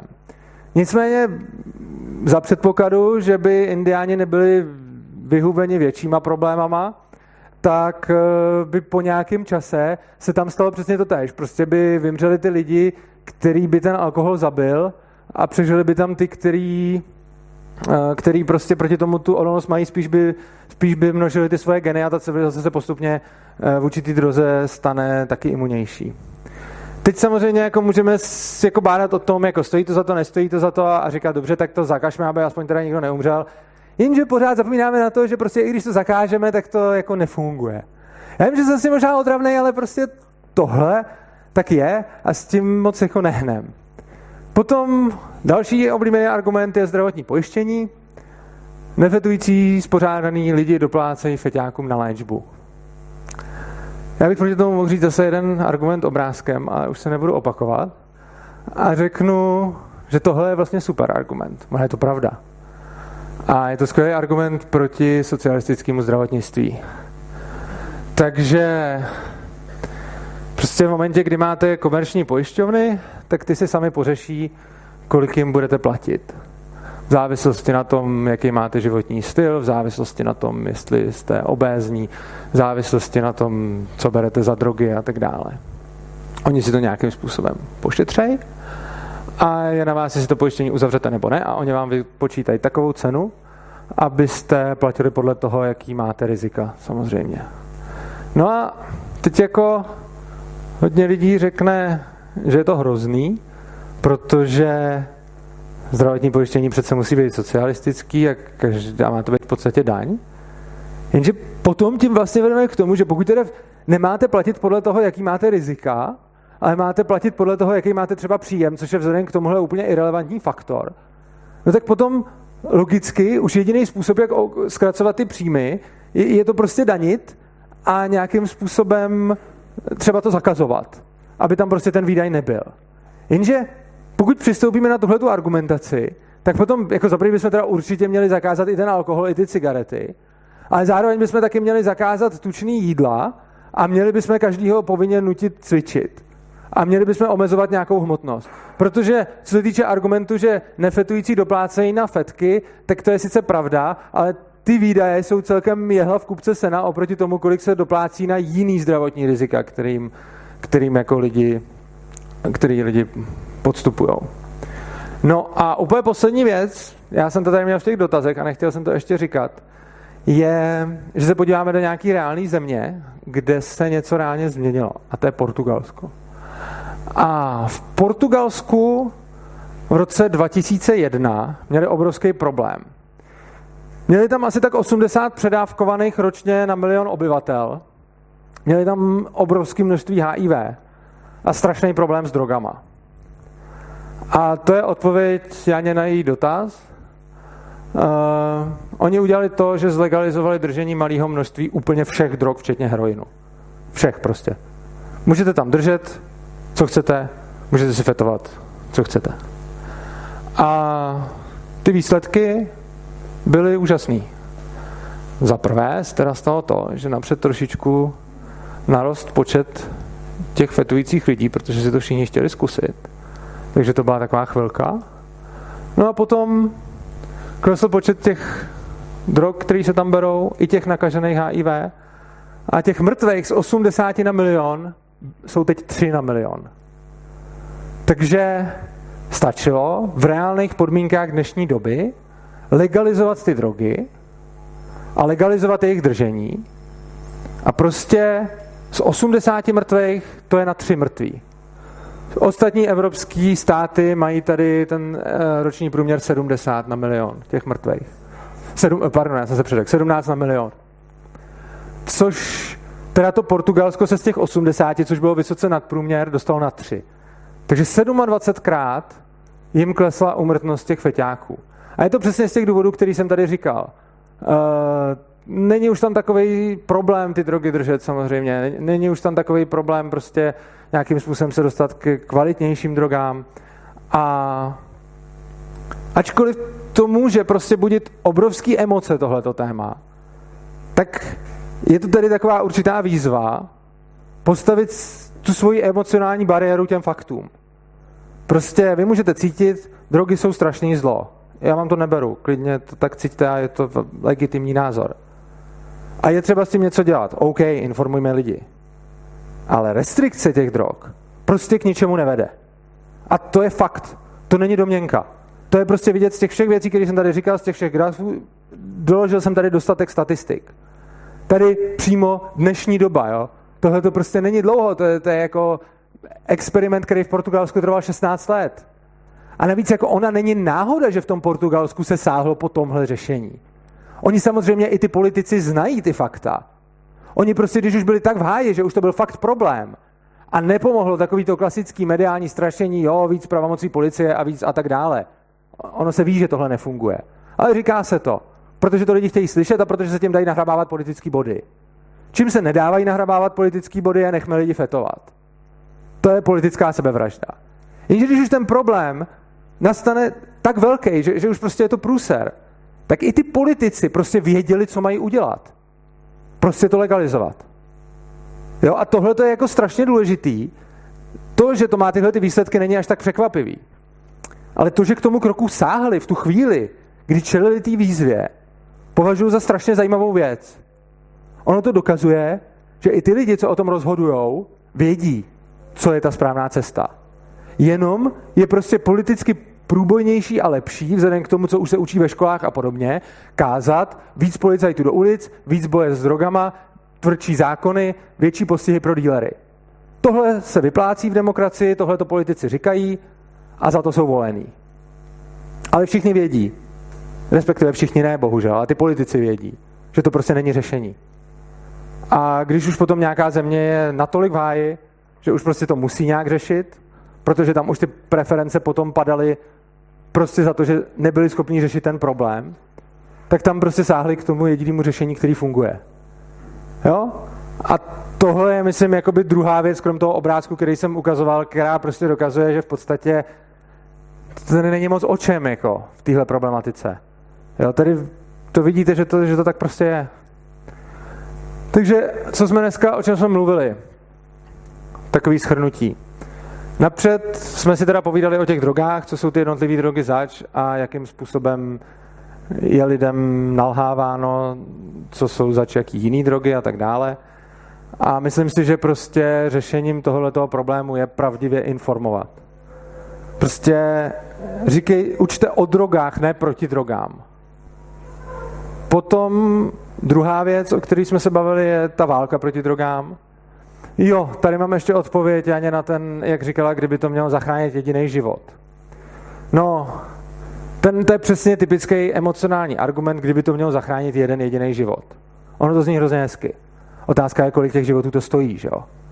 Jako prostě argument, kdyby to mělo zachránit jediný život, by byl validní za předpokladu, že by nepadalo dalších x životů na základě různých policejních zásahů a na základě třeba zásahů i na úplně nevinný lidi kvůli nějaký chybě, že jo?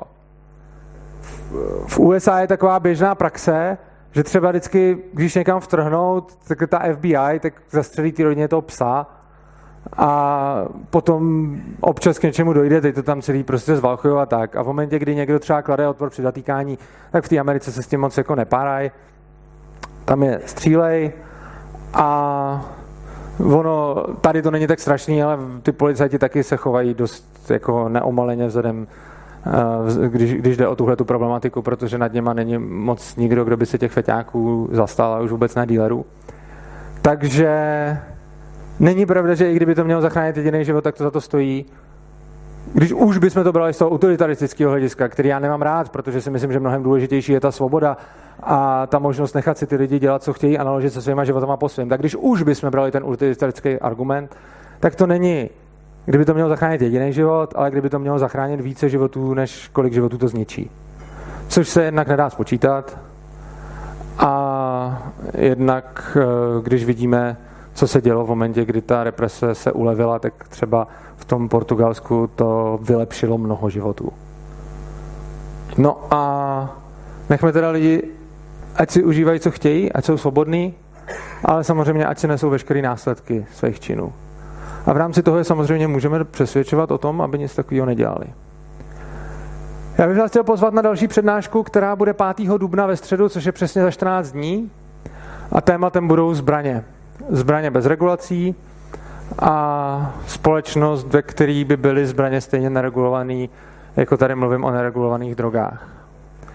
A samozřejmě s tím vyvstává řada otázek, jako jestli se tady pak všichni postřílíme, podobně jako tady, jestli se všichni ufetujeme. Takže za 14 dní přijďte. Doufám, že vás bude zase tolik. A já vám děkuji za pozornost a teď je čas na diskuzi a můžete se mě ptát, na co chcete. Hlavně prosím, chci nesouhlasný dotazy. Jo, prostě nesouhlaste.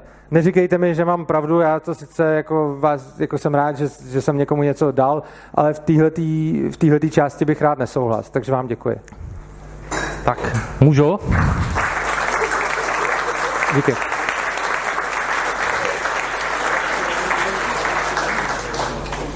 Tak jo, já teda... Jako Promiňte, já nevidím, odkud mluvíte. Tady? Tady? Jo, dík. Já teda jako taky jsem pro legalizaci, nicméně jednu věc eh, s tím zdravotním pojištěním, to si nevyřešil. Já osobně tady dávám za, jako zapravdu slečně, že ono by to ve skutečnosti asi víc životů vzalo, protože jakmile ta, ta léčba těch eh, závislých lidí je strašně drahá a oproti chlastu dáš si dvě, tři piva, pohoda. Než si vypěstuješ závislost, to trvá jdeš to, dáš si tři, čtyři brka a můžeš tom lítat jako docela dost. A spousta lidí, třeba s trávou se dá skončit, ale spousta lidí to nedá. Takže půjdou na léčení. To léčení je kurevsky drahý. Sorry, jestli jako to. Eh, je drahý prostě. Alkohol? Léčba je drahá. Samozřejmě na alkoholu je taky velmi drahá Je horší. Léčba. Odvykat si z alkoholu jo, ale je mnohem to, že ti třeba trvá, já nevím, dlouho, než si zvykneš na, na tuto. Problém je, strašně by se zdražilo pojištění. Pokavať prostě zdraží se pojištění, uh, lidi budou proti. Moment. Pokavať dáš moment, pojištění, prosím. zrušíš socialistické prosím. pojištění. Mně přijde, já, no. já, já se omlouvám, že vás utínám, ale mně prostě Pojde. přijde, já bych rád, aby tady zazněly dotazy, které kompletně neignorují toto. Jo, prostě tady je zase ten předpoklad, když se to nebude řešit, tak stoupne počet těch závislých. No, jako, nebo, jo, jako další, tady. Prostě, jo, Legalizace všech drog teď, heroinu, výsledek, problémy no. klesly, zdravotní pojištění platí se míň. Jasně, ale Portugalsko, ne u nás. Tak já fakt nevím, no. Prostě ne, neměl, ne, ne, neměl bys peníze na to ty lidi, těm lidem pomoct potom. Promiňte, proč si myslíte, že Portugalci mají nějaký jiný psychický nastavení ohledně drog než Češi? Uh, Nevím, budeš muset prostě buď zvýšit uh, sociální, teda uh, zdravotní pojištění, anebo tím lidem nepo, Ale proč, na tu léčbu. Proč by to tak mělo být? Teď tady vidíme, že to tak není. Teď v Americe od roku 70 do roku 2010 se ta represe zhoršovala a nepomohlo to ničemu. V, Portugalsku v roce 2001 se ta represe, ne teda na kupování a, a prodávání, ale na držení úplně zrušila a pomohlo to brutálně. A vy mi tady řeknete, a to je přesně ten důsledek toho státního školství a té státní propagandy, prostě to bude stát víc, prostě závislých bude víc. Já chápu, že to stát neustále říká. Já chápu, že nám to říkají pořád, že to čteme v novinách, že to slyšíme ve škole, že to slyšíme všude, že prostě ten stát potřebujeme, aby s drogama bojoval, jinak bude víc závislých. Ne, my, to já vám my, na to my nepotřebujeme říkám. stát. Já jako taky jako Ale já vám na to říkám. souhlasím. Já jenom říkám, že nebude po, bude potřeba víc peněz na tu léčbu. Ano, a já Kde se... je vememe? Já, já fakt nevím. Vaše věta bude potřeba víc peněz na tu léčbu. Je absolutně v rozporu s tím, co tady říkám. To je přesně to, o čem mluvím. Je to vaše emocionální nastavení, že prostě vám někdo řekl, že to tak je a že když se zlegalizují drogy, tak prostě bude potřeba víc peněz na léčbu. Jako, já chápu, že si to myslíte, ale právě jste byl konfrontován s tím, že to tak prostě není. A já už nevím, co jiného vám můžu dát, než prostě tvrdý data toho, jak to tak není. Ty tvrdý data prostě říkají úplně opak. A teď je jenom na vás, jestli teda budete věřit tomu, co vám říká vláda, co vám říká stát a co je do nás pořád huštěno v médiích. A nebo jestli přijmete, že ta realita je prostě jiná. Protože já bych chápal, kdybyste přišel s nějakou jako konstrukcí, která by to vysvětlovala.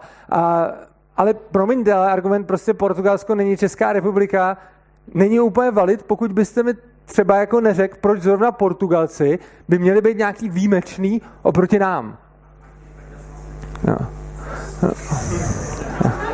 Dobrý, tak asi další dotaz. No. Už Jo. jo, já bych se ještě rád teda takhle, když jsem, když jsem mluvil o těch, když jste mluvil o těch tvrdých datech, tak já bych hlavně chtěl teda ta tvrdá data.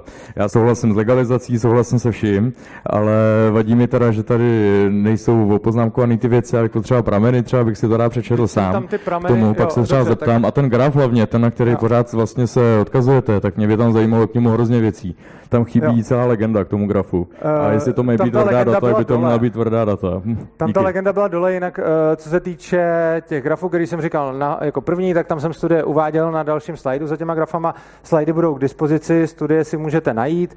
Uh, co se týče toho druhého grafu, tak ten byl sestavený na základě statistik, který si právě o tom vede americká vláda, protože ty peníze jsou samozřejmě jako oficiálně vyčlenovaní z rozpočtu a uh, procento těch feťáků tam eh, sleduje, eh, sleduje se eh, vlastně v nemocnicích podle toho, kolik těch lidí má problém a dále jsou z policejních, jakoby z policejních zdrojů.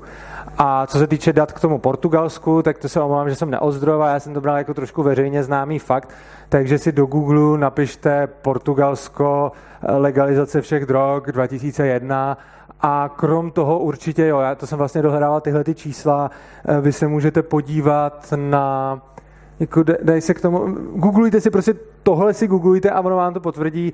Eh, tyhle ty počty těch předávkování jsou někde jakoby pro celou Evropu. A tyhle ty data jsou samozřejmě, tyhle ty data jsou samozřejmě jako poměrně přesný, protože ten počet těch předávkovaných, jako víte, protože eh, s tou mrtvolou se pak musí někdo zaobírat. Takže eh, když tak googlujte, googlujte tohle, najdete to. Omlouvám se, že k tomu nemám teď jako žádný jeden zdroj, ono já jsem to tahal z více, ale je, je jako obrovské množství zdrojů, který vás odkáže na tohle. Uh, OK, dík. Ja som chcel len ešte na tú predošlú otázku, tu na kolegu, ktorý tvrdil, že to teda bude stať viac. Uh, si teda myslím, že to viac stať nebude, ako napríklad v tom Portugalsku, pokiaľ viem, tak čo oni urobili bolo, že tie prachy, ktoré by normálne vrazili do tej vojny proti drogám, nepoužili na, na, na vyzbrojovanie policie a neviem čo všetkého, ale vlastne to vrazili do, do, liečenia, do liečenia závislých, do podporných centier a neviem čo všetkého. Čiže určite sa neminulo viacej peňazí a ten výsledok bol vlastne lepší. Takže... Jo. OK. Tak další, kdo nesouhlasí?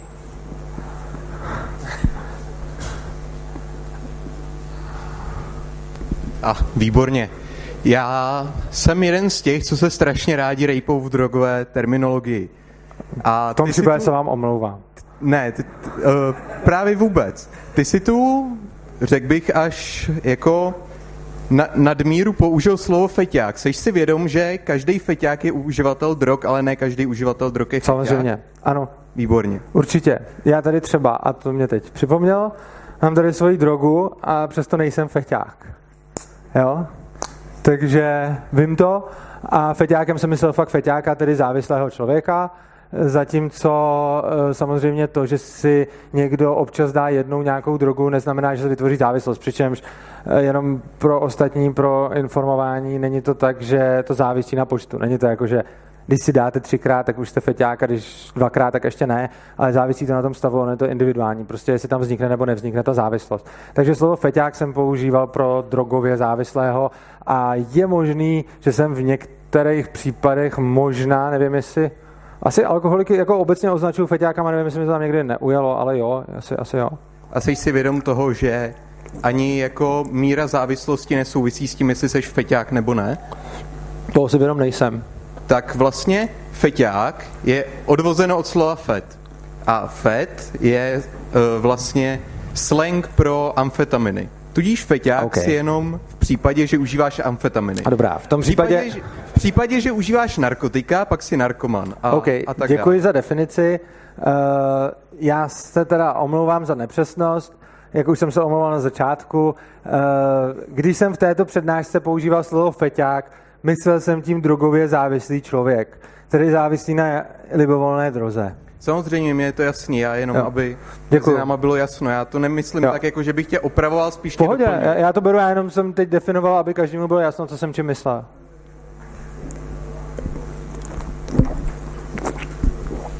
Jo, tak já ti... No, funguje?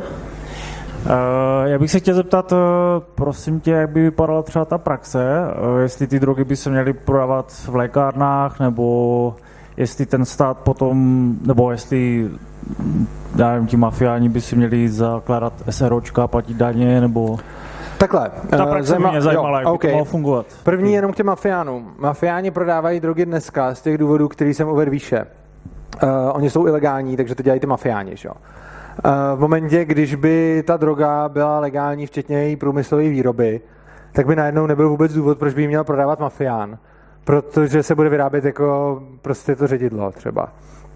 A co se týče, promiň, já se omlouvám, co bylo to, jo, jak, jak by se, jo, eh, to jasně, to je, to je samozřejmě otázka jako trochu, jo. Já nedokážu samozřejmě předvídat, jestli by ty drogy zrovna se ustály, že by se prodávaly zrovna v lékárnách, nebo jestli by se prodávaly v Tesku, nebo jestli by se prodávaly v trafice. No teď se ty drogy prodávají vlastně i v lékárně, i v Tesku, i v trafice. A takže je možný, že i po legalizaci těch ostatních drog by se i ty ostatní prodávaly v Tesku, v trafice a v lékárně. A možná by se znova předefinoval možná by se znova předefinoval pojem drogérie. Nevím. Ale těch možností by bylo samozřejmě hodně. Prostě tam, kdyby, tam, kdyby přišla ta nabídka, to je stejně jako kdybyste teď přišel s nějakým úplně novým zbožím, který nikdo nezná a chcete ho prodávat, tak, byste, tak by nějaký jako okruh obchodů by se o něj jako asi přihlásil nebo někde. Hm.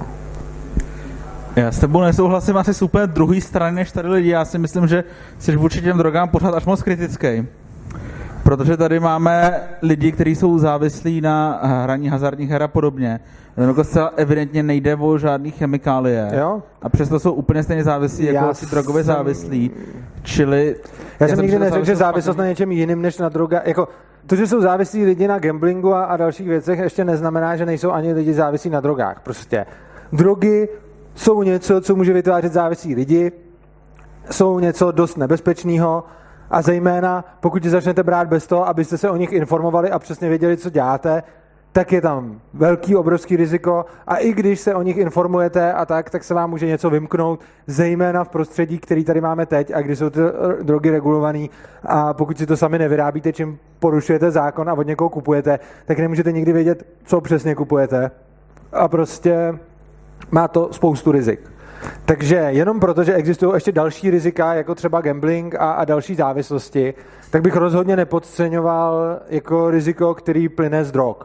Z drog plynou rizika obrovský a je třeba já jsem přesvědčený o tom, že je třeba k drogám mít obrovský respekt, protože je to věc, u který se dá udělat chyba a, a skončit špatně. Což samozřejmě neznamená, že to je jediná věc. Platí to o mnohých dalších, jo. Můžete dělat nějaké extrémní sporty a tak a může vám hrozit taky, že prostě uděláte chybu a umřete.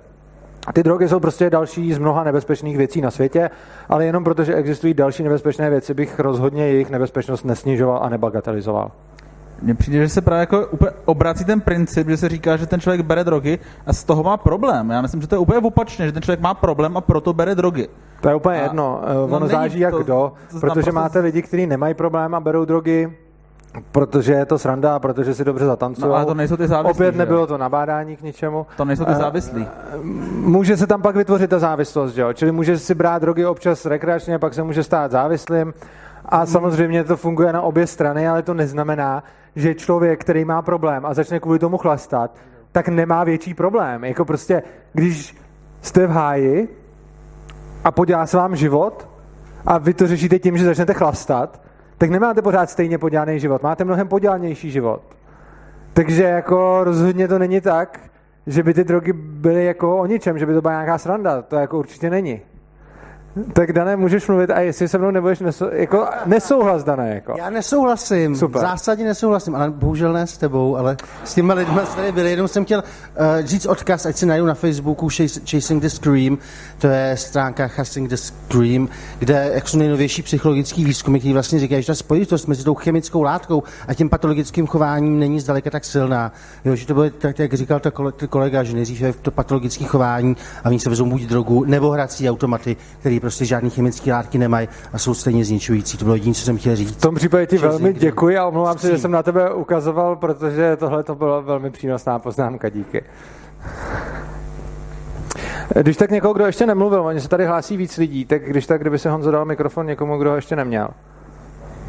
A prosím, nesouhlas ideálně. Dáme tak ještě jeden, dva dotazy a pak se můžeme přesunout dolů asi. Jo? Tak. Jo, jak se tady někdo ptal k těm zdrojům těch čísel, který tady zrovna mm-hmm. teď jsou vidět, uh, existuje něco, co se jmenuje Evropský monitorovací středisko pro drogy a drogové závislosti uh, na adrese EMCDDA, co si, co si vygooglíte. A tam všechny tyhle čísla jsou docela dobře k nalezení, všechny ty jejich publikace, kterých vydávají hromady od prevalencí až po kriminalitu, legislativu a podobně tak jsou volně ke stažení, často i v češtině, takže to k těm zdrojům. Ale chtěla jsem se zeptat, eh, jak jsi mluvil o, tý, o tom pojištění, mm-hmm. tam byl ten slide s tím bučkem. Jo. Eh, já jsem úplně nepostřehla, eh, ty jsi tam říkal, že vlastně lidi by si měli pojištění platit podle toho životního stylu. Ne, uh, no, dobře. Jo, nějak jsem se u toho zamyslela, jo, tak jsem to úplně nechytila. Jo. A teď, teď mě, mě právě zajímalo, jestli to znamená, že vlastně jenom ty lidi, kteří by si platili to pojištění v té své odpovídající výši podle toho, jestli jsou obezní nebo jedí ten buček a tak, eh, jestli by pak jim se dostávalo ty adekvátní zdravotnické péče. A co ty lidi, kteří by neměli na to si platit pojištění v případě, že teda už třeba berou drogy a berou je třeba od 15 a prostě jsou z prostředí, kde vlastně nemají ani třeba šanci si vydělat na to, aby si platili to pojištění ve zvýšené míře. Uh, jo, no, o tomhle tom tady bude prostě celá přednáška na téma zdravotnictví a celá přednáška na téma sociální systém. A já se trošku obávám, že to nedokážu zhustit do krátké odpovědi. Ale jde o to, že teď si platí zdravotní pojištění pro většinu lidí ani komerční zdravotní pojištění, pokud nejsou nějak extrémně rizikový, není zase až tak drahý. Když si vezmete třeba nějakého cizince a on má platit normálně komerční zdravotní pojištění, tak zaplatí asi 12 tisíc ročně, což je docela levný, jako tisícovka měsíčně. Eh, samozřejmě v momentě, kdy je někdo feťák, tak ho asi nikdo moc nebude chtít pojistit, a eh, když už ho někdo pojistí, tak asi pěkně masně a na to ten feťák nebude mít asi dostatek prostředků. Eh, což je samozřejmě problém a v takovém případě těmhle těm lidem eh, by potom museli pomáhat nějaký lidi, kteří se proto dobrovolně rozhodnou jim pomáhat. A já vím, že tahle odpověď je strašně nedostačující a zhuštěná a ve skutečnosti by se toho dalo říct ještě mnohem víc. Ale na to tady budou další přednášky, takže já se omlouvám, že toho nezodpovím úplně. Uvědomuji si, že jsem váš dotaz odpověděl jako velmi odfláknutě, ale byla až špatně. Nicméně budu se tady o tom bavit a určitě o tom tady budu hodinu a půl mluvit. Ahoj, já mám jenom takovou otázku na chci do vysvětlení, jestli Dobře. to jde, jo. Já. jsem úplně nepochopila, jak to bylo myšleno s dětma a s legalizací vzhledem k dětem. A teď nemyslím nezletilý 16-letý lidi, ale děti, kterým je třeba 12 a ještě se nedá dost dobře předpokládat, že jsou schopní nějakého informovaného rozhodnutí sami o sobě. Tak tyhle ty děti mají rodiče, kteří jim s tím no, pomůžou. No, no, no, ne, a v momentě, ne, kdy nemají rodiče. Nedá se ani předpokládat, že by všichni rodiče byli zodpovědní a ty své děti informovali. To byla ta další část té věty. V momentě, kdy nemají rodiče, kteří eh, by jim s tím pomohli, uh, tak mají tyhle ty děti problém. Uh, na druhou stranu mají ten problém i teď. Jo. Ono prostě jako jasně, máte 12 letý děcka, který prostě chlastají, který chlastají moc, který začnou hulit a v tomhle věku je třeba to hulení obrovský průser. A teď je to poměrně jako populární, že se jako hulí, jako v nácti. Jo, ono, když hulí dospělý člověk, který mu je prostě 40 a už má ten mozek nějakým způsobem jako vyformovaný a vyvinutý, tak ty následky jsou podle všeho Takhle, no, asi jo, zdá se zatím podle výzkumu, že jsou ty následky plně vratný, což znamená, že přestanete hulit a za nějakou dobu zase jste tam, kde jste byli předtím. Což samozřejmě je ztráta času že jo, a nějakého potenciálu. Na druhou stranu je fakt, že v momentě, kdy je vám 12, tak ty následky by i kdyby byly plně vratný, tak to, že si zrušíte vývoj vašeho mozku od 12 do 20 let, nebo zrušíte, ne, že byste se úplně zrušili, ale jako zpomalíte, tak je to problém. Což znamená, že už dneska ten problém je a prostě jediný jeho řešení je, že máte rodiče, kteří budou ty děti informovat a budou jim nějakým způsobem pomáhat. Případně máte jako nějaký další lidi v okolí, který ty děti mohou zajímat a když nezajímají, tak to bohužel mají ty děti blbý, ale oni to mají blbý už dneska prostě. Tam přesně jak jsem říkal, prostě bez ohledu na to, jestli to bude nebo nebude řešit stát, tak stejně nakonec z nějakého důvodu dopadne těch světovaných těch 1 až 2 no. Blíž k puse? Tak mluvím.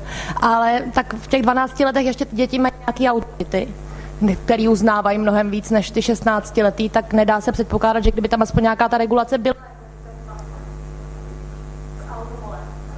Jo, takže t, jo. Ptala jste se na to, jestli by měla pozitivní vliv, vliv regulace, podobně jako je tomu s alkoholem. No, já na to odpovídám, že eh, já si úplně nemyslím, že je tam ten pozitivní vliv s tím alkoholem. Jako ano, on je alkohol zakázaný do 18 let, ale oni to stejně jako pijou, šo? A pijou to docela masivně a je spíš jakoby výjimka najít 17-letého pubertáka, který se ještě neopil, než toho, který už se opil. Což znamená, že vy prostě máte vy prostě máte ty děti už teď, kterým je 17 až 18, teoreticky podle zákona by ještě se nikdy neměli toho alkoholu ani napít. Jako těžko najdete 17 letýho, který se ještě ani nenapil a trochu lépe, ale stejně docela těžko najdete 17 letýho, který se v dosavadním životě ještě ani neopil. Což znamená, že se opět dostáváme k tomu, že ty zákazy prostě nefungují. Samozřejmě mi můžete říct, že kdyby to nebylo zakázané, tak bych bylo víc, ale na to já vám opět odpovídám, že bez ohledu na to, jak moc je to zakázaný, tak těch lidí je stejně. Bohužel teď nemám data, jestli se to náhodou neliší demograficky. Jo. Čili to, jak jsem říkal, ty 1 až 2% závislých, bohužel jsem si, mě nenapadlo si dohledat, jestli se to třeba nelišilo, jako že bylo víc závislých dětí a méně dospělých, nevím. Ale pokud ne, tak pak je to odpověď a pokud ano, tak to bychom se o tom museli dát bavit, musel bych si to dohledat. Takže to se omlouvám, ale tyhle ty data k dispozici nemám. Honzo, asi poslední dotaz, nebo jak to vidíš? Tak ještě jeden dotaz a pak se přesuneme dolů do, do Bitcoin, do Bitcoin Coffee.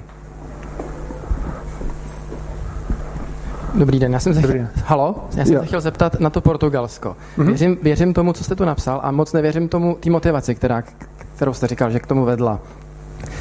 Je, je k tomu nějaká, eh, je, jsou k tomu nějaký důkazy, že to opravdu bylo v tom Portugalsku z toho důvodu, že oni si řekli, nefunguje deprese, zkusíme to legalizovat? No ano, protože oni to řešili jako obrovský celonárodní problém. A předtím, než došlo k tomuhle tomu kroku, tak už se s tím potýkali docela dlouho a ono se jim to během 90. let pořád zhoršovalo. A ty vlády a politici tam měli prostě s tím jako problém, to bylo něco, co se jako řešilo v tom Portugalsku, protože už to bylo moc. A nešlo jenom o ty drogy, šlo taky o AIDS. tam bylo strašně moc lidí, kteří byli ze špinavých jehel a podobně nakažený jako HIV.